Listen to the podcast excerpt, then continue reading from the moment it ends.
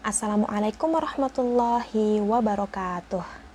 Alhamdulillah, wassalatu wassalamu ala rasulillah wa ala alihi wa sahbihi wa mawalah amma ba'd. Anak-anak soleh dan solihah yang insya Allah dirahmati oleh Allah subhanahu wa ta'ala. Semoga selalu dalam keadaan sehat dan dalam lindungan Allah subhanahu wa ta'ala ya. Amin ya Rabbal Alamin. Kali ini kita akan bersama-sama meneladani kisah dari seorang sahabiyah wanita mulia yang hidup pada zaman Nabi Muhammad Shallallahu Alaihi Wasallam dan juga menjadi wanita terbaik pendamping Nabi Muhammad Shallallahu Alaihi Wasallam. Apakah anak-anak solih dan solihah tahu siapa dia? Dia adalah Khadijah radhiyallahu anha. Khadijah radhiyallahu anha adalah putri dari Khuwailid bin As'ad dan Fatimah binti Zaidah terlahir pada tahun 555 Masehi dari golongan bangsawan Quraisy. Terlahir dari keluarga kaya raya dan sangat terpandang, tapi tidak membuat Khadijah berpangku tangan. Khadijah muda sangat suka belajar. Beliau juga terkenal memiliki akhlak yang mulia, dermawan, dan menjaga diri beliau diberi gelar At-Tahirah yang artinya gadis suci. Menginjak usia remaja, Khadijah radhiyallahu anha sangat dihormati.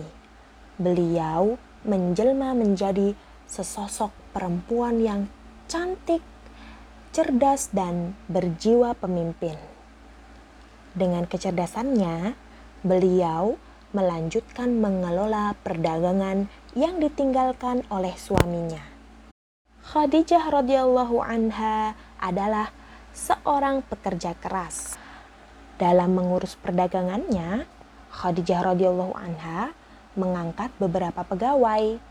Di antaranya adalah seorang pemuda yang dipercayainya bernama Maisarah. Maisarah sangat dipercaya oleh Khadijah radhiyallahu anha karena keberanian dan keikhlasannya dalam bekerja. Maisarah pun diberi tanggung jawab dalam pengangkatan pegawai baru. Dalam perjalanan dagangnya, Maisarah sering bertemu dengan Muhammad bin Abdullah. Keduanya sama-sama berdagang barang milik orang lain. Karena itu, keduanya menjadi sangat akrab Maisarah pun menceritakan akhlak mulia Muhammad Shallallahu Alaihi Wasallam kepada Khadijah, sehingga Khadijah radhiyallahu anha pun berkenan bekerja sama dengannya. Sejak bersama Muhammad, Maisarah sering mengalami keberuntungan. Pemuda itu juga melihat ke mana pun Muhammad pergi, selalu ada gulungan awan tebal yang menaunginya sehingga dia tidak kepanasan. Hal itu pun diceritakannya kepada Khadijah radhiyallahu anha. Suatu ketika, Khadijah radhiyallahu anha menemui anak pamannya, Warokoh bin Naufal, yang seorang ahli kitab. Wahai Warokoh, semalam aku bermimpi melihat matahari jatuh di kota Makkah, tepatnya jatuh di rumahku apa itu artinya? Tanya Khadijah radhiyallahu anha kepada Warokoh bin Naufal. Menurut Warokoh, Khadijah akan menikah dengan seorang yang sangat penting. Khadijah radhiyallahu anha pun makin penasaran pada sosok Muhammad yang bergelar Al-Amin itu. Maka dia mengutus Nafisah binti Umayyah untuk meneliti lebih jauh dia juga meminta Nafisah untuk menyatakan keinginannya bahwa dia bersedia dinikahi oleh pemuda yang terkenal jujur itu. Setelah berunding dengan paman dan keluarganya, Rasulullah Muhammad Sallallahu Alaihi Wasallam mantap menikahi Khadijah radhiyallahu anha. Khadijah radhiyallahu anha yang saat itu berusia 40 tahun menikah dengan Rasulullah Shallallahu Alaihi Wasallam yang saat itu usia Rasulullah 25 tahun. Walaupun usianya terpaut jauh, tetapi tidak menjadikan halangan bagi keduanya untuk menikah.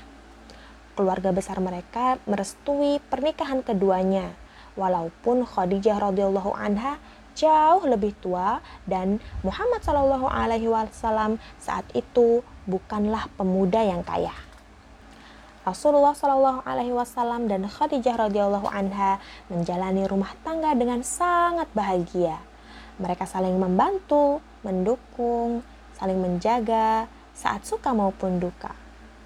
Khadijah radhiyallahu anha merasa sangat bahagia dan tenang karena suaminya memiliki akhlak yang mulia. Begitupun sebaliknya, Muhammad Shallallahu Alaihi Wasallam nyaman berada di samping Khadijah yang penuh kasih sayang dan kelembutan. Kebahagiaan mereka pun semakin bertambah dengan kehadiran putra-putri mereka. Rasulullah Shallallahu Alaihi Wasallam dan Khadijah radhiyallahu anha memiliki dua putra dan empat putri, yaitu Qasim, Abdullah, Zainab, Ruqayyah, Ummu Kulthum, dan Fatimah. Rasulullah Shallallahu Alaihi Wasallam dan Khadijah radhiyallahu anha memberikan teladan terbaik di rumah putra-putri mereka menjadi anak-anak yang berakhlak mulia dan penuh keimanan. Khadijah radhiyallahu anha dikenal sebagai perempuan yang setia dan sabar dalam menghadapi cobaan. Dia juga seorang yang selalu siap ketika suaminya membutuhkannya. Suatu hari, Rasulullah Shallallahu Alaihi Wasallam menyendiri di Gua Hiro beliau berdoa dan berzikir di sana. Khadijah radhiyallahu anha selalu membawakan makanan, minuman, dan keperluan lainnya untuk beliau. Suatu hari, Rasulullah Shallallahu Alaihi Wasallam pulang dalam keadaan menggigil. Dengan penuh kelembutan, Khadijah radhiyallahu anha menenangkan suaminya Beliau menyelimuti dan mendekap Rasulullah Shallallahu Alaihi Wasallam hingga agak tenang. Kemudian bertanya, ada apa gerangan suamiku? Rasulullah Shallallahu Alaihi Wasallam pun menceritakan bahwa dirinya didatangi sosok putih dan berkata, ikro, ikro, ikro. Kemudian Khadijah radhiyallahu anha berkata, bergembiralah wahai suamiku engkau orang baik, tidak mungkin Allah akan mencelakaimu. Khadijah pun menguatkan hati suaminya. Saat Nabi Muhammad Shallallahu Alaihi Wasallam mulai berdakwah secara sembunyi-sembunyi, Khadijah adalah orang pertama yang menyatakan dirinya memeluk Islam. Dia pun terus menyemangati Rasulullah Shallallahu Alaihi Wasallam agar terus berdakwah di jalan Allah. Meskipun tidak mudah, Khadijah radhiyallahu anha selalu berusaha menguatkan hati suaminya. Beliau selalu siap menenangkan hati Rasulullah saat beliau bersedih dan memikirkan umatnya. Hal itu membuat Rasulullah Shallallahu Alaihi Wasallam kembali bersemangat untuk berdakwah. Khadijah radhiyallahu anha merupakan pendukung setia Rasulullah Shallallahu alaihi wasallam. Beliau mendukung dakwah suaminya dengan harta, tenaga, dan pikiran. Khadijah radhiyallahu anha selalu di sisi Rasulullah Shallallahu alaihi wasallam saat banyak orang Quraisy menentang beliau. Rasulullah Shallallahu Alaihi Wasallam menyatakan keistimewaan Khadijah radhiyallahu anha dalam sabdanya, ketika semua orang mengusir dan menjauhiku, dia beriman kepadaku. Saat semua orang mendustakanku, dia meyakini kejujuranku. Saat semua orang menyisihkanku, dia menyerahkan seluruh harta kekayaannya padaku. Khadijah radhiyallahu anha mendampingi Rasulullah Shallallahu Alaihi Wasallam hingga akhir hayatnya. Beliau tak pernah sedikit pun mengecewakan suaminya. Sungguh seorang wanita pilihan yang sangat dirindukan surga.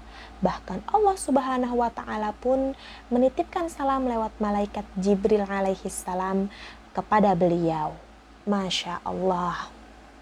Di usia yang ke-64 atau 65 tahun, wanita istimewa ini akhirnya menghadap Allah Subhanahu wa taala. Rasulullah Shallallahu alaihi wasallam sangat sedih karenanya. Tahun itu pun dikenang menjadi Amul Huzni atau tahun kesedihan bagi Rasulullah Shallallahu Alaihi Wasallam.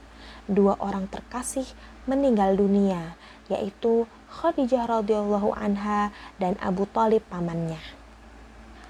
Nah, anak-anak solih dan solihah, kira-kira apa yang dapat kita ambil dari kisah Khadijah radhiyallahu anha, seorang wanita terbaik pendamping Rasul.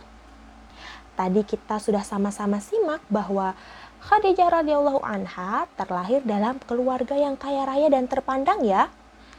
Tapi meski begitu, Khadijah radhiyallahu anha tidak suka berfoya-foya. Justru beliau suka bersedekah dan hidup sederhana.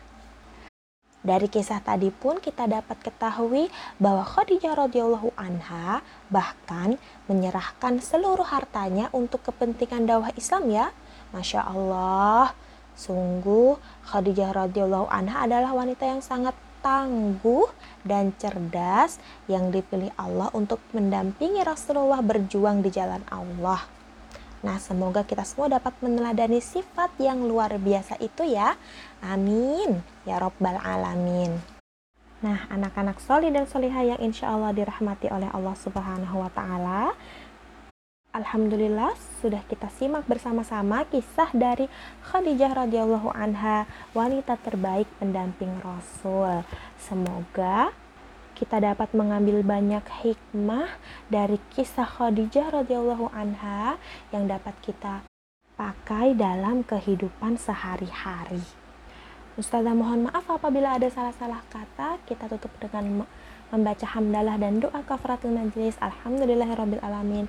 Subhanakallahumma wa bihamdika asyhadu alla ilaha illa anta astaghfiruka wa atubu ilaik. Assalamualaikum warahmatullahi wabarakatuh.